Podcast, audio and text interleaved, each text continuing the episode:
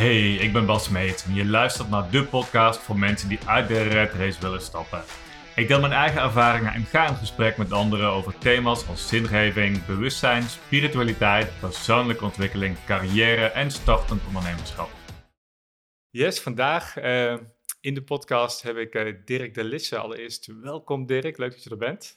Ja, jij ook. Ja, dankjewel. En jij ook welkom natuurlijk. Je bent te gast hier in ons prachtige huis op Tenerife. Ja, en dat is zo bijzonder vandaag, want we zitten niet in Nederland. Ik ben hier op Tenerife, waar ik de komende maanden ook verblijf.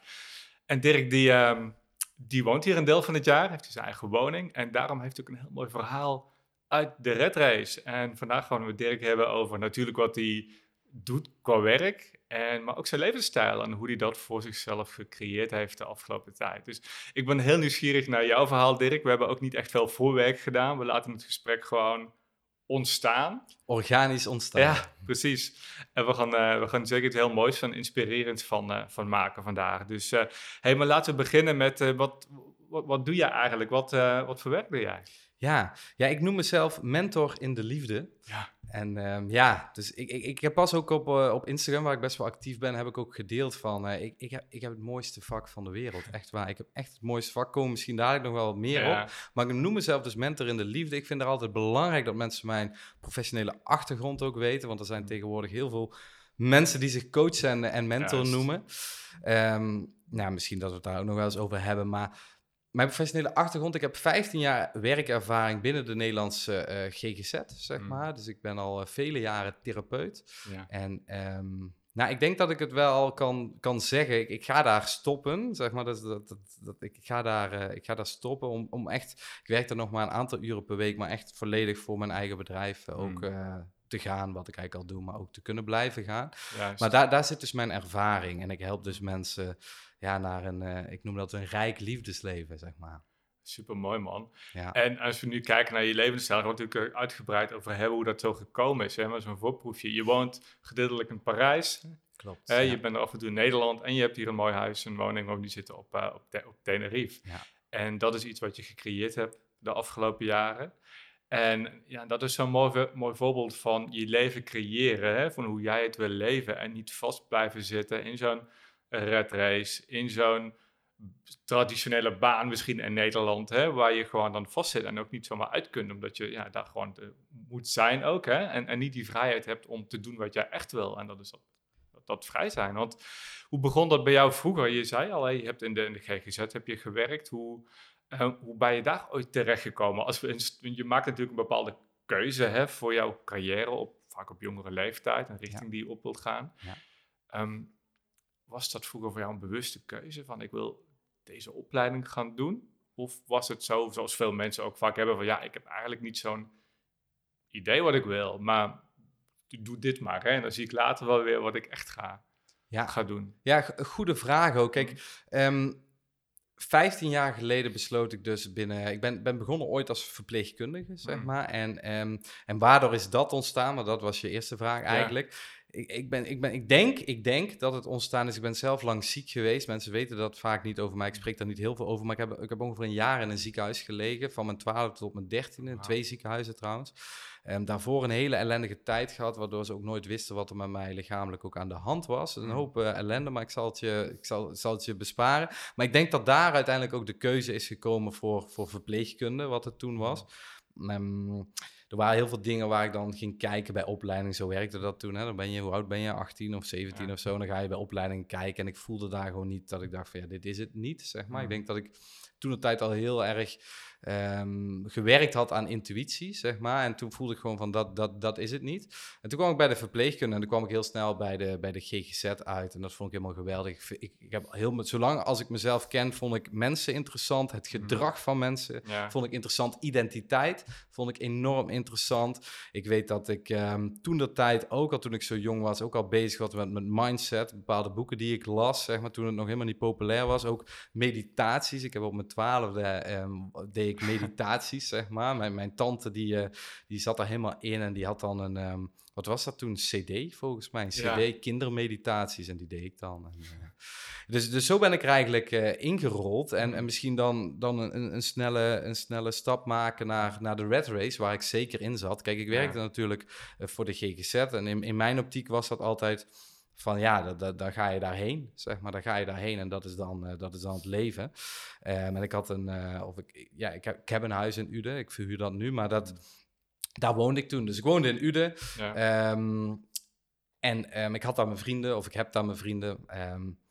En ik ging naar mijn baan, naar mijn werk, zeg maar. Dat was het leven. Het standaard Nederlandse leven eigenlijk, hè? Zeker, waar het grootste deel van de bevolking natuurlijk ook in zit. Waar ook niks mis mee hoeft te zijn, zeker, hè, als dat jouw ding is. Ja. Ja, maar goed, je begon in die GGZ en heb je daar nog speciale opleidingen voor gedaan dan? Want je begon als verpleegkundige. En, zeker. Ja. Ja, ik heb veel opleidingen gedaan. Ik denk een stuk of 6 of 7. Zo. Ja. En uiteindelijk dan noem ik mezelf dan therapeut, omdat ik geef schematherapie, ik geef acceptance en commitment therapie. Ik ben thuis in de CGT, de cognitieve gedragstherapie, al ben ik daar niet super fan van. Systeemtherapie heb ik ook nog mezelf in verder geschoold, zeg maar. Dus ik werk nu nog een aantal uren ook voor een online behandelteam. Maar nogmaals, wanneer deze podcast uitkomt, weten mijn collega's dat ik daar uiteindelijk ga stoppen om dus echt volledig... Kijk, uiteindelijk, maar daar gaan we het dan zo over hebben, hoe mijn leven er nu uitziet. Maar uiteindelijk matcht gewoon dat niet helemaal meer met hoe ik nu in het leven sta en waar ik ben en met de mensen met wie ik omga. En dan moet je ook gewoon brave zijn om daar gewoon een keuze in te maken. Niet hals over kop. Ik ben 0 impulsief, zeg ik altijd. Dus ik denk dingen goed na. En ik ben heel erg bereid en heb geleerd om echt keuzes te durven maken. Juist. Dus daar gaan we in ieder geval mee stoppen, zeg maar. Ja. Maar knap, maar wat ik dus wel interessant vind, op je 12e luisterde je al meditatie-cd, hè? En was je al bezig met dit soort dingen en had je al interesse in mensen en persoonlijke ontwikkeling. En dat is zo vaak dat gewoon helpt om eens even terug te kijken naar vroeger, want op zo'n jonge leeftijd heb je natuurlijk nog niet het hele analytische vermogen wat je als volwassene hebt. Dus de dingen waar je interesse naartoe gaat, dat is heel puur vaak. Dat is heel vanuit je echte kern, hè? En ik herken dat al een beetje. Ik had vroeger, mijn moeder had in de boekenkast van die boeken staan van, ik weet niet of het Eckhart Tolle was, of Cursus in Wonderen en zo. Dat was van een beetje van die spirituele boeken. En ik was misschien een jaar of 14 of zo, dat ik denk dat ik was zo geïnteresseerd. En ik begon die boeken een beetje te lezen en ik snapte het niet helemaal, maar ik was wel heel geïnteresseerd in die richting. En daarna ben ik het heel anders gaan doen. Maar dan zie je dat je later toch vaak weer terugkomt, hè, bij wat je eigenlijk altijd al ergens wist, maar misschien weggestopt hebt of niet voor realistisch hield, hè, of dat het misschien niet past, want je moet gewoon je gaat studeren, je moet een baan zoeken, je moet werken. Hè? Dat is het hele plaatje waar we aan moeten voldoen vaak, hè? Van de maatschappij. Zeker, ja. En je bent, goed wat je zegt, je bent uiteindelijk in die GGZ gewerkt. Ga je nu mee stoppen, super trouwens. Gefeliciteerd dat je echt helemaal voor jezelf kunt gaan kiezen. Ja. En wat ik heel erg hoor is dat je bent gaan kiezen voor je waarden. Sowieso. Mooi vanuit ACT natuurlijk ook, hè? Ja, klopt. Wat je doet, die acceptance commitment therapy. Ja. Je bent heel erg gaan kijken volgens mij van hoe wil ik wat zijn belangrijke dingen voor mij in mijn leven? Wat zijn mijn belangrijke waarden? En hoe kan ik mijn levensstijl daarna inrichten? Klopt dat een beetje?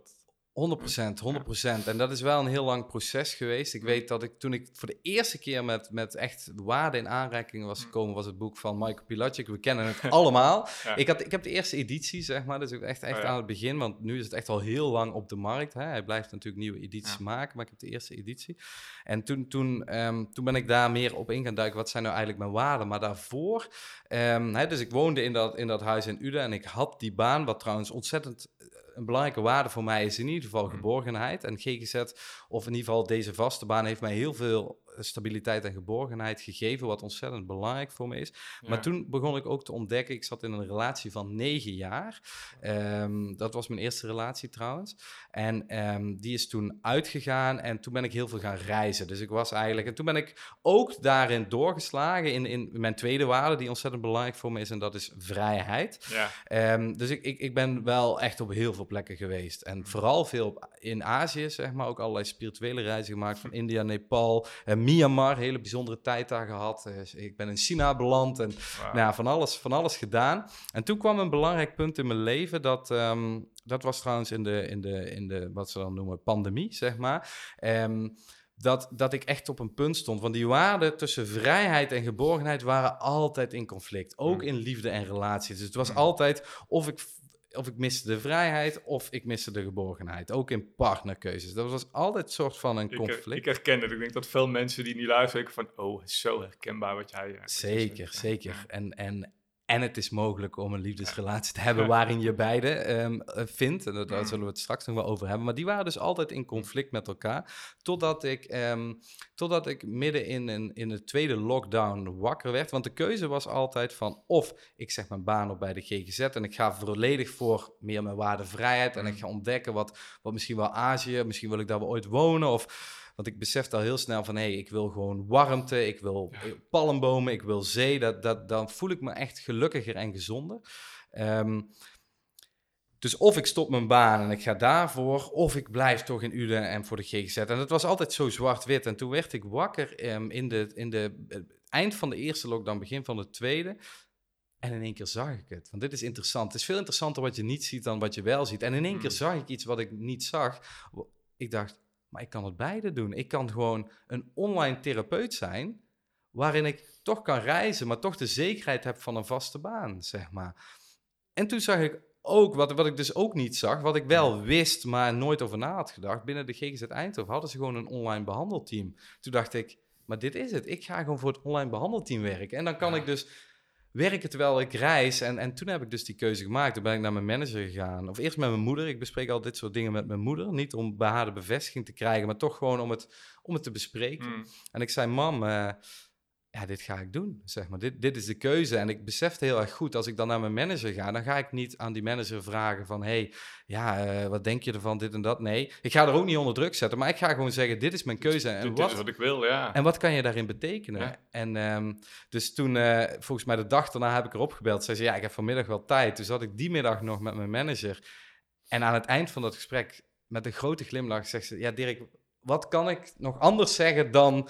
ik ga kijken wat ik voor je kan doen, zeg maar. Dat is het enige wat ik kan zeggen. Want wauw, wat een verhaal en wat sta je erachter... en wat een stoere, moedige keuze. Ja, binnen 3 weken was het geregeld en werkte ik voor het online behandelteam. Maar toen kwam de volgende stap. Alles was dicht, zeg maar. En Azië was nog dicht. Toentertijd was het wel nog zo dat je naar Thailand of zo... maar dan moest je heel lang in een hotel opgesloten zitten. Klopt, dat weet ik nog. Heb ik er nog naar gekeken in die tijd. Hè? Dan moest je eerst een maand in quarantaine of zo... in een hotel voordat je dan de rest van het land in kon gaan reizen. Ja. Ja, dat was het ook niet. En toen heb ik een Facebook bericht gestuurd... op een groep. En toen zei ik kende heel die digital nomad community, kende ik nog niet, maar ik had een Facebook bericht gezet van, waar is het warmst in Europa? Waar is het open? Waar is het een beetje leefbaar ten aanzien van de regels? En en waar doen mensen wat? Toen was ik nog vrij bezig met dat spirituele stuk. Ik zei, waar doen ze yoga en zijn fijne mensen? En toen kreeg ik een berichtje van iemand die zei, je moet naar Nine Coliving op Tenerife. En dat is een Nederlandse vrouw, Anne Credits naar Nine Coliving trouwens. En die, dat is tof. En toen dacht ik, oké, dat ga ik doen. Dus ik zette mijn huis te huur. Mijn huurders die verklaarden me voor gek. En de verhuurmakelaar die zei, weet je het wel zeker, het is lockdown. Toen zei ik, als ik iets heb geleerd van het werk in de crisisdienst bij de GGZ, dan is het wel, crisis is een moment waarop je keuzes moet maken. Ja. Dus ik besloot dat. Ik ging naar Tenerife. Ja, en ook daar, vanaf dat moment is mijn leven echt gewoon in een soort van stroomversnelling als een Elon Musk-raket naar de maan gegaan. Heerlijk, maar ik hoor heel veel dingen nu. Weet je, jij bent op een gegeven moment een beetje wakker en je wist het gewoon. Weet je, er kwam iets binnen en je zei zo mooi van, ik weet nu iets wat ik eerder niet wist of zo. En, maar wat... Weet jij wat de trigger is geweest? Waar is het vandaan gekomen? Was het doordat je zelf in een bepaald proces zat, dat je er wel onbewust mee bezig was om die manier van leven voor jou te gaan creëren die jij wilde? Dus die combinatie van die vrijheid met die geborgenheid. Ik weet, soms dingen komen gewoon spontaan binnen ons op als je er vaak niet mee bezig bent. Hè? Ja. Maar ze komen vaak wel alleen als je van tevoren een soort van intentie gezet hebt dat je weet in ieder geval wat is de richting die ik op wil. Maar hoe ging dat bij jou? Kwam het gewoon? Of was dat je wel een bepaald proces van onderzoeken en opeens Ja. Wist je het? Ja, dat is een goede vraag. Ik leg altijd aan mensen uit hoe ik keuzes maak. Ja. Kijk, keuzes zijn gebaseerd op waarden natuurlijk. Ja. Hè? Dus dat is één. Maar vervolgens komen er belangrijke keuzes in je leven. Bijvoorbeeld, wat moet ik nou met die liefdesrelatie? Of wat moet ik nou met mijn leven? Of wat moet ik nou met die baan, et cetera? En wat ik vaak doe, is dat ik er natuurlijk... Ik gebruik ook wel mijn verstand, dus ik ga er dan over nadenken. Vooral de praktische kant. Ik ga invoelen van, hey, wat is dat nou precies? Waarom wil ik dat? En ik stel mezelf heel veel goede vragen. En dat geeft daar heel veel antwoorden. En op een gegeven moment dan heb je eigenlijk wel helder van, hey, dat geeft dit. Zeg maar alles, Tibor zegt het altijd, alles heeft een prijs en dat is gewoon waar. Hè? Dus naar het buitenland vertrekken, ja, dat heeft dit als gevolgen misschien. Ja. En blijven heeft dit als gevolgen. En dan laat ik het eigenlijk los, zeg maar. Want dan komt uiteindelijk de ultieme keuze. Kijk, als het bullshit is en onzin, dan ga ik er sowieso niet voor. Of als het risico extreem hoog is, ga ik er ook niet voor. Dus namelijk niet gebaseerd op mijn waarden. Maar als het dan best wel zou kunnen zijn van... hey, dit zou misschien wel eens een hele mooie keuze voor mij kunnen zijn. Dan laat ik het los. En ik zie het eigenlijk metaforisch. Ik heb het zaadje geplant. Ja. En dan laat ik het los. En dan laat je het super mooi. Want dit is exact wat ik probeer ook altijd mensen mee te geven. Ja. Maar dat loslaten is wat zo eng is en zo spannend is. Hè? Want het menselijk brein heeft natuurlijk een hele behoefte aan zekerheid. Hè? Controle, het weten. Want... wat als inkomen, wat vinden anderen ervan, noem maar altijd op. Ja.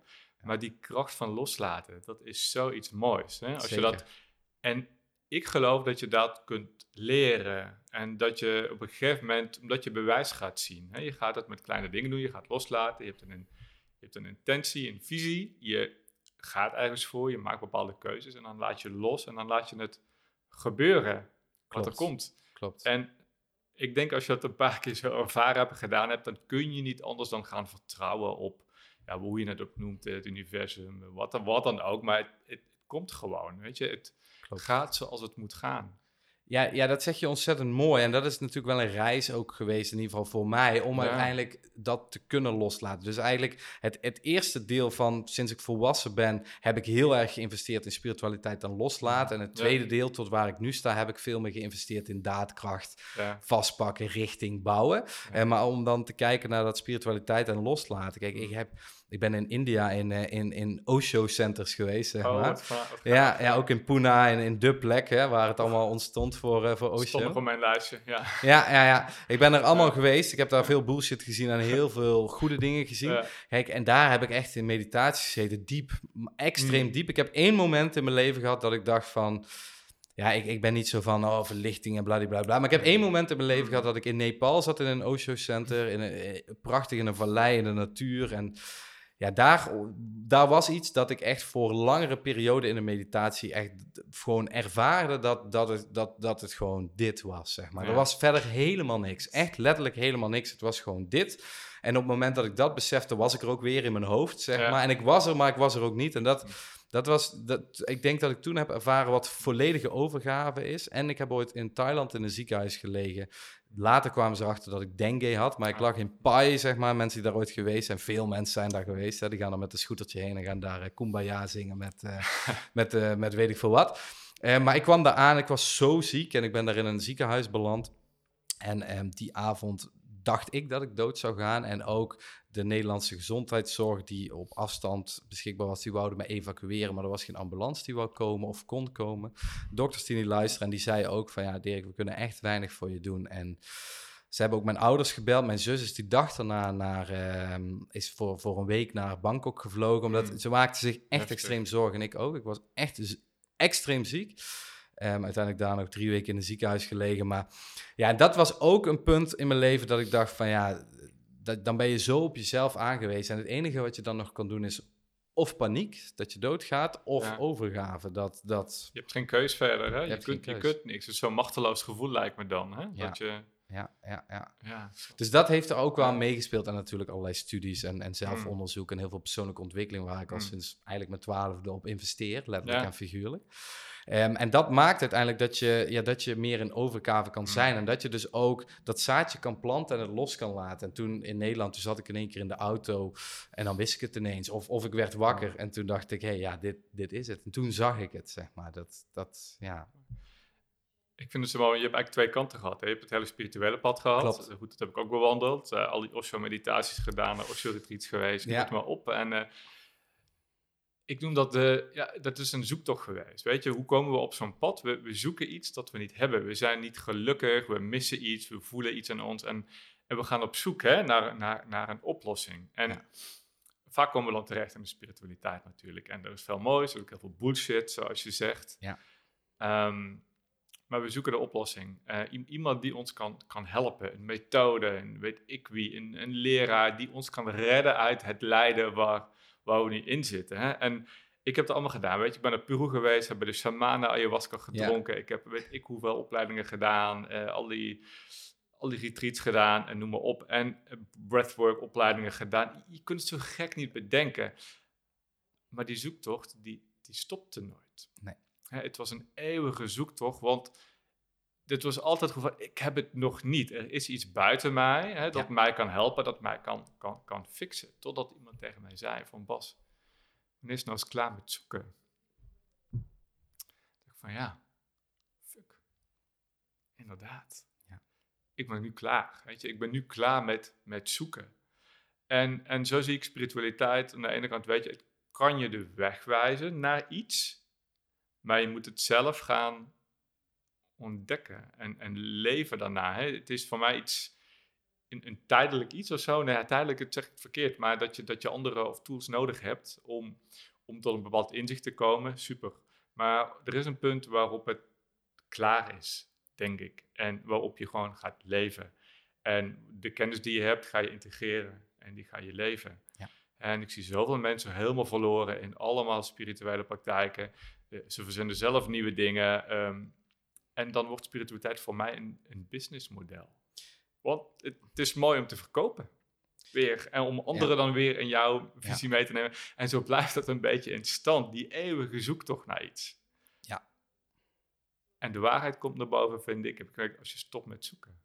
Ja, heel mooi. Ik zou hem zelfs nog door willen trekken naar liefde en relaties, zeg maar. Ik werk met heel veel klanten die bijvoorbeeld vastzitten in de eindeloze zoektocht met elkaar of los van iemand. En die uiteindelijk ook beseffen van, wat ben ik nu eigenlijk aan het zoeken en waarom... Ja, wat zoek je eigenlijk? Ja. Dat is het, hè? Want wat zoeken mensen, wat denk je? Sowieso mensen zoeken aan de ene kant geborgenheid. Dus gezien, gehoord en begrepen voelen, zeg maar. Dat hebben we allemaal in ons. Ja. En aan de andere kant zoeken mensen... dat is niet omdat het mijn waarden zijn, maar ook een bepaalde mate van vrijheid. Dus wat is vrijheid? Voor mij vrijheid is ruimte, zeg maar. Dus ruimte dat je niet... gevangen voelt in iets of in gedachten of in emoties of in een situatie of in een relatie. Dus ik denk dat die twee dingen iedereen herkent, dat ze dat zoeken. En daarnaast zoeken mensen, en dat is meer gericht op succes. En wat is succes? Nou ja, mensen zoeken dat er voldoening is of dat ze ergens mee bezig zijn, dat ze groeien, hè? Dat ze evolueren. En dat is natuurlijk allemaal heel erg verklaarbaar waar dat allemaal vandaan komt. Precies. En ik denk dat die drie dingen aardig voor heel veel mensen gelden. Ja, mensen zoeken betekenis ook in hun leven. En kijk, als je 20 bent, is dat anders. Wat wil je dan? Ja, je wil gewoon geld verdienen en je wil een mooi leven creëren en je wil gekke dingen doen, avontuur. Ja. Ja. Maar op een gegeven moment, als je wat ouder bent, dan wordt dat thema zingeving, voldoening, betekenis, dat wordt natuurlijk ook steeds belangrijker. Maar waarom denk je, zoeken we dat buiten onszelf? Waarom zoeken we die vrijheid ergens anders? Waarom zetten we succes altijd in de toekomst? Van, als ik dat heb, dan ben ik vrij. Als ik dat heb, dan ben ik succesvol. Als ik eenmaal die perfecte relatie heb, dan ben ik gelukkig. Dat is die zoektocht de hele tijd. Van dat geloof dat als we iets krijgen wat er nu nog niet is, dat het dan goed is. Ja. Maar wat zijn we dan nu? Als we altijd bezig zijn met die zoektocht, wat zijn we dan nu? Ja, en daar zit ook meteen de opening, zeg maar. Ja. Dus hoe zou jij je voelen en wie zou jij zijn als je dat allemaal zou hebben? Ja. En dan begin daar maar eens, zeg maar. Dus begin die persoon te zijn en begin die dingen... Begin eigenlijk, en dat is identiteit. Dat doe ik ook vaak bij mensen in relaties of die vastlopen als single of als stel in een relatie. Ja, wie moet jij zijn? Dus wat moet jij zijn in gedrag en identiteit? Een stukje mindset... karakter om uiteindelijk dat te bereiken wat je wil bereiken, zeg maar. En dan gaat het uiteindelijk helemaal niet om wat je nou wel of niet bereikt. Het gaat om wie jij bent en hoe je je voelt. Ja, en dit is exact hetzelfde met mensen die een nieuwe carrière-richting zoeken of een eigen bedrijf willen starten, wat wij dan doen met mensen. We zoeken vaak buiten onszelf. Hè? We zien allemaal dingen buiten ons. Dit lijkt mij leuk, of dat is misschien leuk om te doen. Daar kan ik geld mee verdienen. Ook zien we 10 influencers dit doen, dat moet ik ook doen. Maar ik zeg dan, je kunt alleen maar vinden wat je wil als je eerst bent wie je wilt zijn. Hè? Wie ben je eigenlijk? Want het werk dat je gaat doen dient aan te sluiten natuurlijk ten eerste bij wie je bent als persoon. Want anders ben je iets aan het doen wat leuk voor een ander is, maar is dat ook goed voor jou? Of doe je het alleen maar voor het succes, voor het geluk wat je anderen ziet bereiken? Maar wie ben jij dan? Weet je, past het bij jouw waarde? Past het bij jou, wat jij wilt bijdragen op aarde, waar jij voor staat, wat jij wilt gaan doen bij jou, hoe jij in het leven wilt staan, hoe je met mensen wil omgaan? Hè? Je kunt alleen maar gaan doen wat je wil doen door te zijn wie je wil zijn. Ik hoor ook mensen zeggen, ja, ik wil €1 miljoen verdienen bijvoorbeeld. Nou, ben dan maar eerst eens de persoon die €1 miljoen kan verdienen. Ja. Ja. Dat is het. Heel veel mensen schrijven dat ook. Vele motivatiespeakers en noem het erop, spirituele leraren ook. Als je iets wil... De makkelijkste manier om te krijgen wat je wil, is door te gaan zijn, de persoon te gaan zijn die dat kan krijgen. Precies, ja. Je resultaten die staan gelijk aan je identiteit, ja, zeg maar. Dus wil je, ik zeg dit ook altijd in liefde en relaties, wil jij dus een andere uitkomst, dan wil je dus iets doen met gedrag, met identiteit, met karakter. Ja. En dan draai je aan die knop en dan verandert heel de game, zeg ik ooit. Zeg maar, liefde is zeker geen game, maar dan verandert het proces, dan verandert de dynamiek en dan is dus de uitkomst ook anders. Ja, nu gaan we een laagje dieper erop, maar ik vind het zo'n interessant onderwerp, omdat hier bij de kern zit in transformatie. Zeker. Of transformatie of gewoon bevrijding van je eigen verleden eigenlijk, moet ik het zo zeggen. Want we kunnen natuurlijk als we identiteit zoeken, voor mij is een identiteit, wat is dat dan? Nou, dan kijken we naar bijvoorbeeld je waarde, waar sta ik voor? We kijken naar wie ben ik als persoon, wat is mijn persoonlijke missie of zo? Wat is mijn persoonlijke overtuigingen, mijn verhaal wat ik altijd over mezelf verteld heb en wat ik denk die ik ben. Dus je hebt verschillende onderdelen van identiteit. En dan komen mensen met, oké, maar dit wil ik zijn. Ik heb hier mijn nieuwe kernwaarden, ik heb hier mijn beeld van wie ik ben. Maar ik wil het wel, maar het lukt mij niet om die persoon te zijn. Precies. Waarom is dat? Waarom is dat? Ja, dat is een hele goede vraag. Ja. Ja, er is niet één antwoord daarop, zeg maar. Laat ik hem zo... Kijk, deze vraag, of dit probleem, of noem het even een probleem, daar komen natuurlijk heel veel klanten ook bij mij mee. Die weten echt wel, ik wil deze partner zijn en ik snap echt wel dat ik dit in gedrag moet doen om uiteindelijk iets anders aan te trekken of op een andere manier in een relatie te kunnen staan of anders om te kunnen gaan met mijn partner, et cetera. En dit is mijn invalshoek, onder andere waar ik vanuit kijk. Kijk, ik kijk heel erg vanuit de psychologie, zeg maar. Ja. En ik vind het heel interessant om daar de diepte in te duiken naar bijvoorbeeld gezin van herkomst. Ik ben ook opgeleid in de schematherapie, dus we gaan kijken naar basisbehoeften, zeg maar. Dus we willen echt snappen van waarom doe jij wat je doet en waarom denk jij wat je denkt. Juist. En dat zijn een aantal overtuigingen die daar zitten, maar ook gedragsmatig. En dit is interessant. Dus mensen kunnen op een gegeven moment zien van, ik weet dat dit niet helpend gedrag is, of dat dit niet helpt in een relatie of helpt in mijn business, maar iets in mij als een soort van magneet wordt naar die andere kant getrokken, zeg maar. Ja. En dit is een veel laag dieper dan het ratio en dan het cognitieve deel, zeg maar. En vanuit de schematherapie noemen we dit modisch. Dus oftewel gemoedstoestanden waar je dan in terechtkomt. En dat is heel erg interessant. En waar komen die vandaan? Van wanneer was die modi, dus die gemoedstoestand, wanneer was die wel helpend, zeg maar? En wanneer stond dat ten dienste aan het resultaat, zeg maar? En dat was ooit ergens nodig geweest.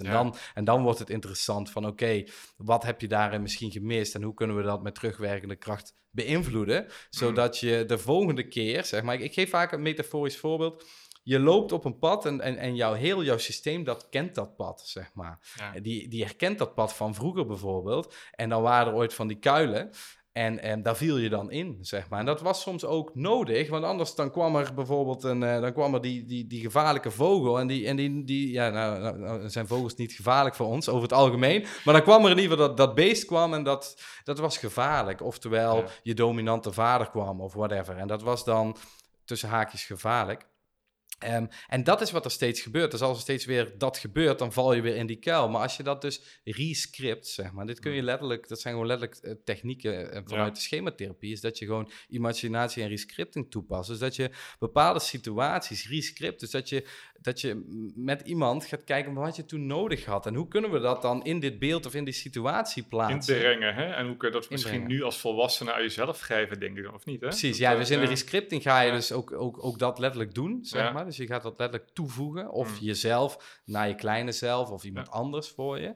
Waardoor in het hier en nu, als er weer in diezelfde soort situatie komt en je hebt weer die positieve gedachten, maar dan word je minder in die modi gezogen, zeg maar. Precies, in die niet helpende modi.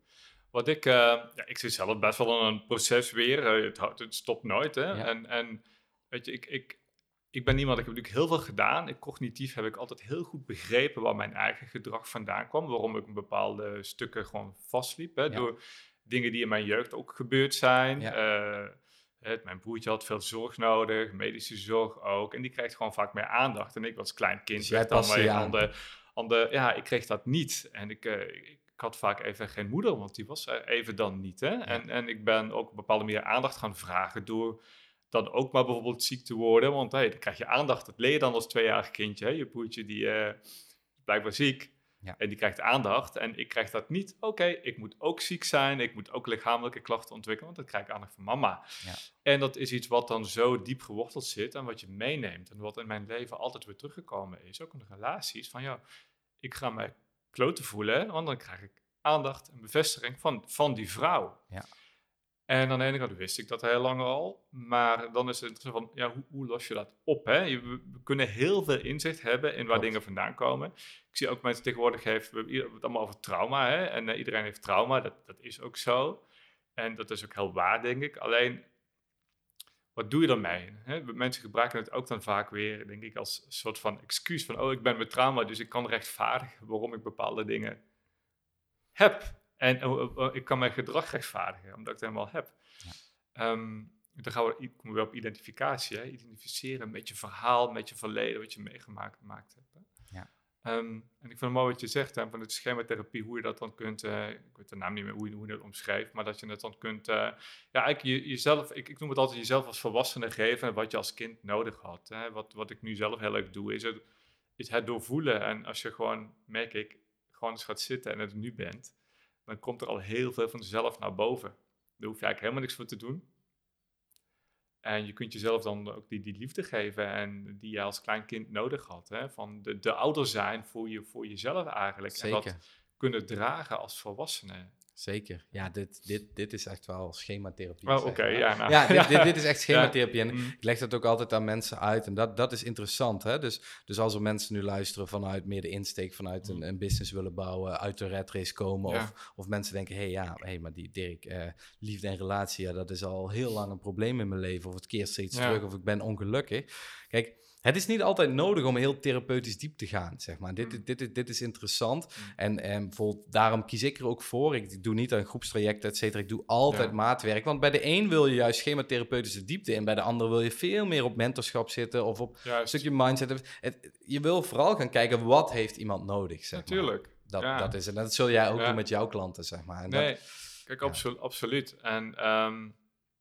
waarom hebben we het hier nog veel over in deze podcast ook? Ik ben al heel lang bezig met mensen helpen naar hun vinden van hun passie of hun eigen bedrijf. Sinds 2010-11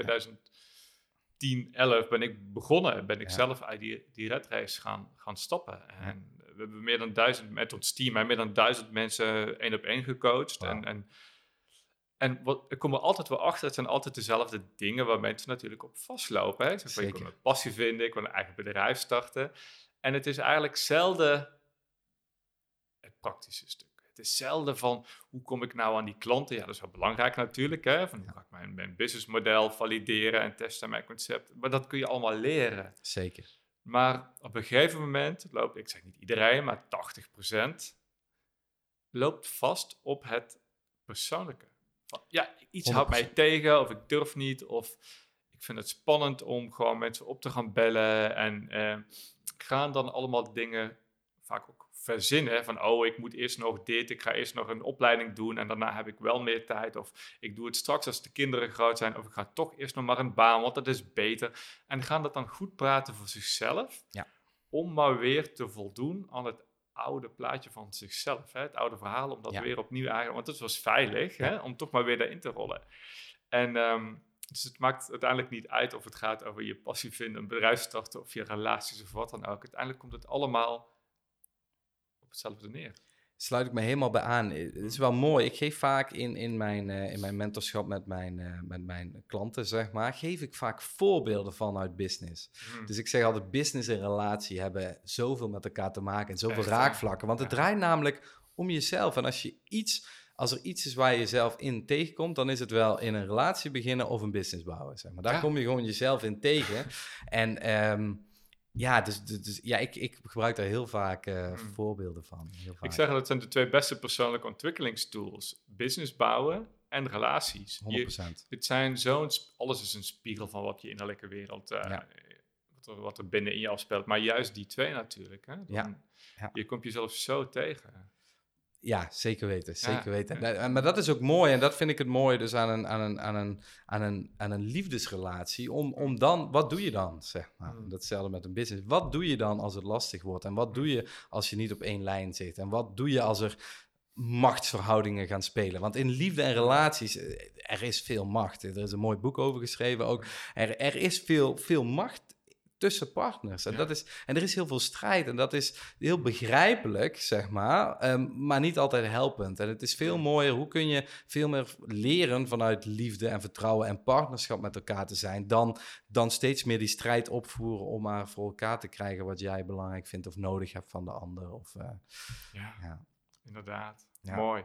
Mooie thema's, man. Hey, ik wil even het onderwerp een beetje veranderen, omdat ik weer een beetje naar zo'n lifestyle wil hier, hè, dat die jij voor jezelf ook gecreëerd hebt. Ja. Want je bent ook we zitten hier op Tenerife, waar jij een deel van het jaar zit, maar je woont eigenlijk ook in Parijs, hè? Ja. Vertel eens jouw band met Parijs, hoe is dat gekomen? Ja, nou, dat is wel mooi, want daar begonnen we natuurlijk het gesprek. En volgens mij waren we daarin gebleven dat ik natuurlijk naar Tenerife vertrok. Hè? Ja. Ik zal hem vanuit daar ook verder pakken. Kijk, ik vertrok naar Tenerife en ik kwam in die co-living aan. Daar was mijn eerste ervaring ook met mensen die een bedrijf hadden gebouwd. Dat ik dacht van, wauw, dit, zeg maar, dit. Mijn ouders waren altijd waren ondernemer. Mijn vader is ernstig ziek geworden en mijn moeder moest daardoor ook uit het bedrijf en is uiteindelijk in loondienst gegaan. Maar zijn echt ondernemers in hart en nier. Ja. En er was een overtuiging in mezelf altijd dat ik geen ondernemer was, want natuurlijk op helemaal niks was gebaseerd. Maar ik kwam daar in Tenerife en toen zag ik ook andere ondernemers. Dus daar is wel dat ondernemersvuurtje ontstaan. Maar het andere vuurtje wat daar is ontstaan, ik denk 6 maanden op Tenerife te zijn, toen ik was bevriend met een Franse vrouw. En ze zei, oh, mijn vriendin die komt. En jullie zullen vast wel vrienden worden, want jullie hebben gezamenlijke waarden, et cetera. Nou, toen zag ik deze vrouw. Want toen ging ik haar ophalen, want ik ging haar dus ophalen om naar het strand te gaan. En zij zou dus haar vriendin meenemen. En toen zag ik deze vrouw en toen dacht ik, wauw. En zij dacht daar blijkbaar ook over mij, dat wisten we niet. Dat was echt wel, we vonden elkaar echt heel erg leuk. En dat was ook het ding, ik zeg dus vaak, we hadden beide meteen van, shit, we hebben iets te verliezen, zeg maar. En dat is een goed uitgangspunt in liefde. Als je beide denkt, we vinden elkaar beide echt leuk, we hebben iets te verliezen. Nou, toen heeft het 5 weken geduurd voordat we echt uiteindelijk, we kwamen steeds dichter tot elkaar, maar dat we echt gekust hadden. En nou, je weet hoe dat gaat. Toen heb ik haar mee op date genomen. Ik heb echt heel duidelijk toen al voor haar gekozen. Ik dacht, dit is de vrouw en ik ga hier volledig voor. Ik weet dat we na 2 dates op het strand lagen hier in Puerto de la Cruz. En toen voelde ik gewoon van... want ze komt uit Frankrijk, dus dat is de link met Parijs. Ja, ze woont in Parijs. En toen zei ik tegen haar, when we are together, the world is on our feet. Ik voelde echt van, wauw, wij kunnen samen gewoon naar de maan en terug. En dus ik dacht, fuck it, ik zeg het gewoon, want dat voelde ik. Ja. En toen wilde ze te lachen en toen zei ik, kijk, daar staat een mooie villa daar op de berg. Ooit gaan we samen een huis kopen op Tenerife. Oh, wauw. En toen zei ze, ja, why not? Want dit is ook wel een mooie. Mensen vragen vaak van, ja, wat moet ik nou zeggen in daten, et cetera. Ik zeg, ja, gewoon authentiek zijn. Authentiek zijn. En als de ander daar niet mee kan omgaan, ja, moet je dan met die persoon zijn, weet je. Als jij gewoon authentiek en jezelf uitspreekt en iemand vindt daar wat van, omdat dat, weet je, het whatever, te direct is of zo, of buiten de gebaande paden of wat dan ook. Ja, wil je dan met zo iemand zijn? Hè? Precies dat. En toen, ze komt dus uit Parijs. En zo hebben we uiteindelijk gekeken. Kijk, zij werkt voor Salesforce, een groot Amerikaans softwarebedrijf. Ja, echt een topbaan daar. Ik ben enorm trots ook op haar, op de stappen die zij zet. Ik support haar daar ook echt in. Ik denk dat ik echt wel... Ik durf dat wel te zeggen. Ik denk dat ik echt een man ben die haar ook een grote mate van stabiliteit geeft, waardoor zij ook gewoon vrijheid ervaart om bijvoorbeeld ook op het gebied van succes en business door het dak te gaan. Maar dus vanuit daar dat we uiteindelijk zeggen, zij moet vaker in Parijs zijn, dus dat we dat als basis hebben genomen. Maar we hebben ook meteen gezegd van, we willen ook veel op Tenerife zijn. Ja. En toen 2 jaar en 2 dagen of 1 dag later, toen... van het moment dat ik zei tegen haar van ooit kopen we die villa. Ja, we hebben niet die villa gekocht, maar we hebben een prachtig appartement. Je bent er nu. Ja, 2 jaar en 1 of 2 dagen later kregen we de sleutel. Wauw. Ja. Hoe dat gaat, hè? Maar je hebt eigenlijk gewoon je intentie uitgesproken op dat moment. Die kwam vanuit je hart, die was authentiek. Ja. En dan zie je, en dan heb je ook misschien een beetje losgelaten. Sowieso. En dan zie je wat er gebeurt, hè? Ja, en richting, zeg maar. Want richting in die tijd, ja. Hè, dus na heel die spirituele reis ben ik heel erg gaan kijken naar daadkracht, richting, meer man zijn. Wat betekent dat voor mij, zeg maar. En dat maakte denk ik ook dat ik voor haar kon kiezen. En ook echt voor haar kon kiezen. En zij ook veilig voelde van... deze man kiest voor mij. En niet vanuit overcompensatie, niet vanuit beheersing... maar gewoon gezonde kaders, zeg maar. En dat was zo mooi. Wauw. Ja, ik vind het echt een supermooi verhaal wat je hebt. Hey, en nu goed, even kijken. Dus jouw levensstijl, Parijs. Hoe vaak zijn jullie in Parijs dan? Ja, ik ben... Kijk, het is dat ik vaak naar Nederland ga omdat mijn moeder ernstig ziek is. Dus dat maakt dat ik ook heel veel tijd met haar wil doorbrengen. Ja. Gewoon echt quality time. Ik zeg altijd samen naar de Jumbo lopen, zeg maar dat. Dit gewoon zijn. Dus ik ben best vaak nog op en neer aan het reizen. Meer dan dat ik eigenlijk zou willen. Maar ik wil dit voor mijn moeder. Maar niet omdat ik nog heel veel wil reizen. Maar in het ideaal... Dus hoe vaak ben ik in Parijs? Ja, dat zou ik moeten tellen, zeg maar. Maar ik denk dat we over het algemeen... 3/4 jaar nu in Parijs zijn en 1/4 op Tenerife. En uiteindelijk zouden we het willen hebben als in half-half. Half-half zo, hè? Ja. En ook nog een deel Nederland. Want ik maak natuurlijk veel content. Ik heb natuurlijk mijn eigen podcast, de Angst en Liefde Podcast. En daarvoor heb ik ook echt heel veel mooie gasten die dan bij mij komen. En dat, het liefste spreekt die face-to-face. Dus ik wil uiteindelijk misschien een derde... dat ik op die manier... Ik zal sowieso even naar je podcast linken. Leuk voor. Ja, leuk. Ja. Mooi man. Hey, zijn er nog dingen die jij kwijt zou willen? Zijn er thema's waar je zegt van, joh, daar wil ik het nog even over hebben. Of dat wil ik graag dat mensen die in dit proces zitten of nieuwsgierig zijn. Nou, joh, uit de Rat Race, wat eigenlijk voor mij betekent, ja, uit de Rat Race. Maar naar binnen eerst eigenlijk vanuit jezelf en jezelf terugvinden. En het leven gaan creëren wat je werkelijk wil. Iets waar je daarover... Wil. Ja, ik merk gedurende de podcast sowieso, wij zouden 30 podcasts samen precies, kunnen. Ja. Dat merk ik aan alles en misschien zullen de luisteraars ook dat wel merken, maar ik merk het in ieder geval bij mezelf alleen maar positief hoor. Ja. Kijk, er zijn natuurlijk bijvoorbeeld een klein ding wat net nog in me opkwam, zeg maar. Bijvoorbeeld, we zitten dan hier nu in dit appartement. Ja. En het mooie is, mijn partner en ik, wij toen we elkaar ontmoetten, toen had ik best veel georganiseerd. Toen zei ze, ik ga jou meenemen naar een hotel, zeg maar. Dus we zijn naar een prachtig 5-sterren hotel geweest. We houden daar beide van comfort. En niet om te laten zien, maar gewoon om het fijn te hebben met elkaar. Dat is het enige. Gewoon jezelf te gunnen ook. Hè? Dit is het. Het is echt puur en alleen dat. Gewoon jezelf gunnen om gewoon het fijn te hebben. En voor de ene is dat een moestuin en een geitje in de tuin. Wat helemaal geweldig is. Maar voor ons is dat, zeg maar. En toen kwamen we erachter dat zij het dus ook helemaal fijn vond. En toen zeiden van, wauw, ja, als we dan ooit dat appartement kopen bijvoorbeeld... dan maken we het hotelstijl, zeg maar. Het gave is, waar je nu zit, is gewoon een... Ja, is sowieso hotelstijl, maar het is dus ook... Het is een abandoned hotel geweest, zeg maar. Dat zou je niet zeggen als je hier aankomt, hè, met de zwembad en gym en alles erop en aan. Ja. Maar het was dus ooit een hotel, Hotel Internationaal. En het was echt een prestigieus hotel van Puerto de la Cruz. Het is ook groot en wauw, het was echt... En voor de locals hier ook, wat ik heel erg belangrijk vind... Wauw, dat was echt het hotel. Toen kwam de crisis in 2003 of zo. Nou, toen is het hotel collapsed en toen heeft het leeg gestaan. Toen was het echt een of ander gravity ding. Nou, toen is er één bedrijf geweest en die heeft het afgelopen jaar gerenoveerd. Ja, het is echt... In mijn optiek de mooiste gebouw van Puerto, als je modern. Het is heel mooi wit, modern van buiten. Ja. En dit is het mooie. En ik heb nog steeds, als ik hier op de tennisbaan sta of bij het zwemmen, dan voel ik nog steeds die hotel-vibe. Je voelt, die energie die zit er gewoon in, zeg maar. Gaaf. En waar we het dan eigenlijk over hebben is manifesteren. Ja, klopt. Dit is trouwens ook weer zo grappig. Nou, daar kan ik net dan ook een actueel verhaal van mij. Ik heb naar mijn woning waar ik nu zit op Tenerife tot het eind van de maand. En daarna wil ik nog een paar maanden blijven. Dus ik was op zoek naar iets anders. Ja. En op een gegeven moment had ik dus een aanbod gekregen. Ik was gaan kijken. En dat was een huisje. Het was echt wel leuk. Was een beetje meer in de bergen. Maar het zuiden van het eiland. Maar een beetje meer binnenland.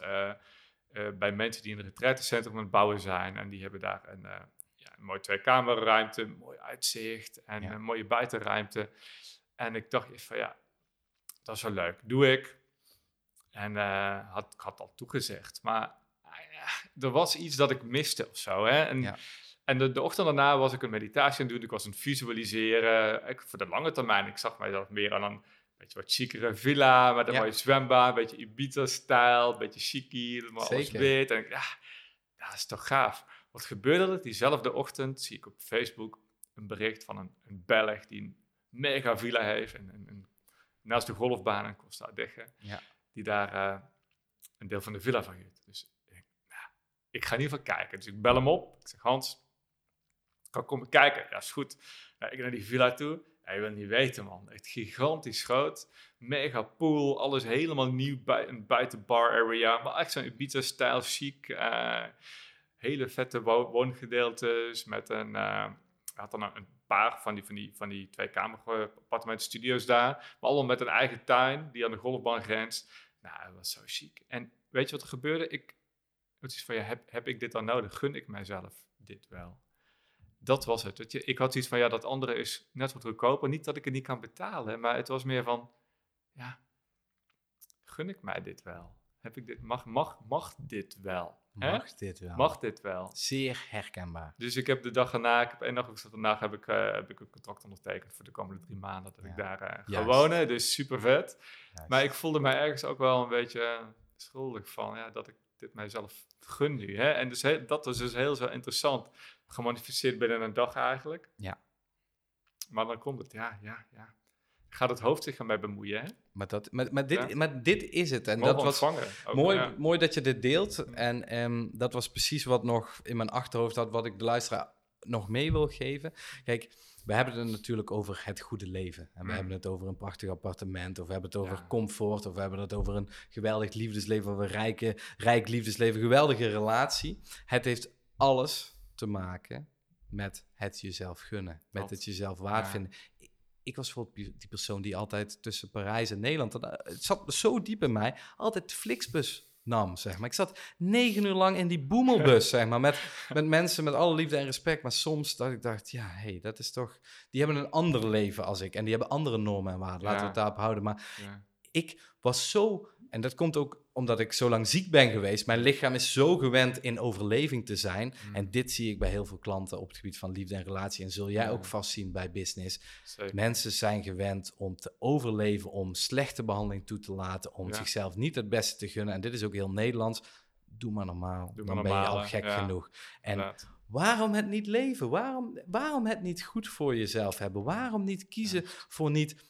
een motel op de hoek relatie. Gun jezelf een 5-sterren relatie, zeg maar. Ja. Gun jezelf een 5-sterren business. En daar echt voor gaan.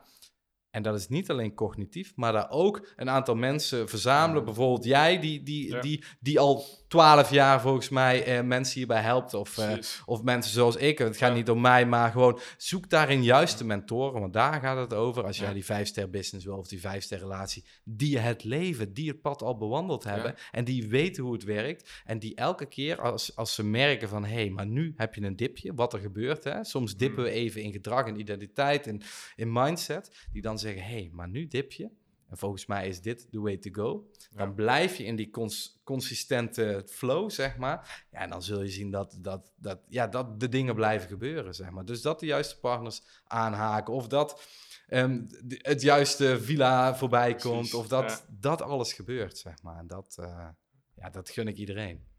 Mooi, dankjewel Dirk. Ja. Hey, waar kunnen mensen meer over jou vinden als ze denken, ik wil Dirk even checken, kijken naar zijn website, of zijn Instagram, of zijn podcast, waar kunnen mensen naartoe? Ja, sowieso op Spotify, de Angst en Liefde Podcast. Mogelijk dat de naam in de toekomst nog wel gaat veranderen, maar op dit moment is het nog de Angst en Liefde Podcast. Je kan naar mijn website www.dirkdelissen.nl. Ik ben op LinkedIn, Dirk Delissen. Mijn naam verandert niet. Ik ben zelfs op TikTok, Dirk Delissen, op Instagram. Maar op Instagram ben ik wel het meest actief, Dirk.Delissen. Perfect, top. Ja. Dankjewel Dirk.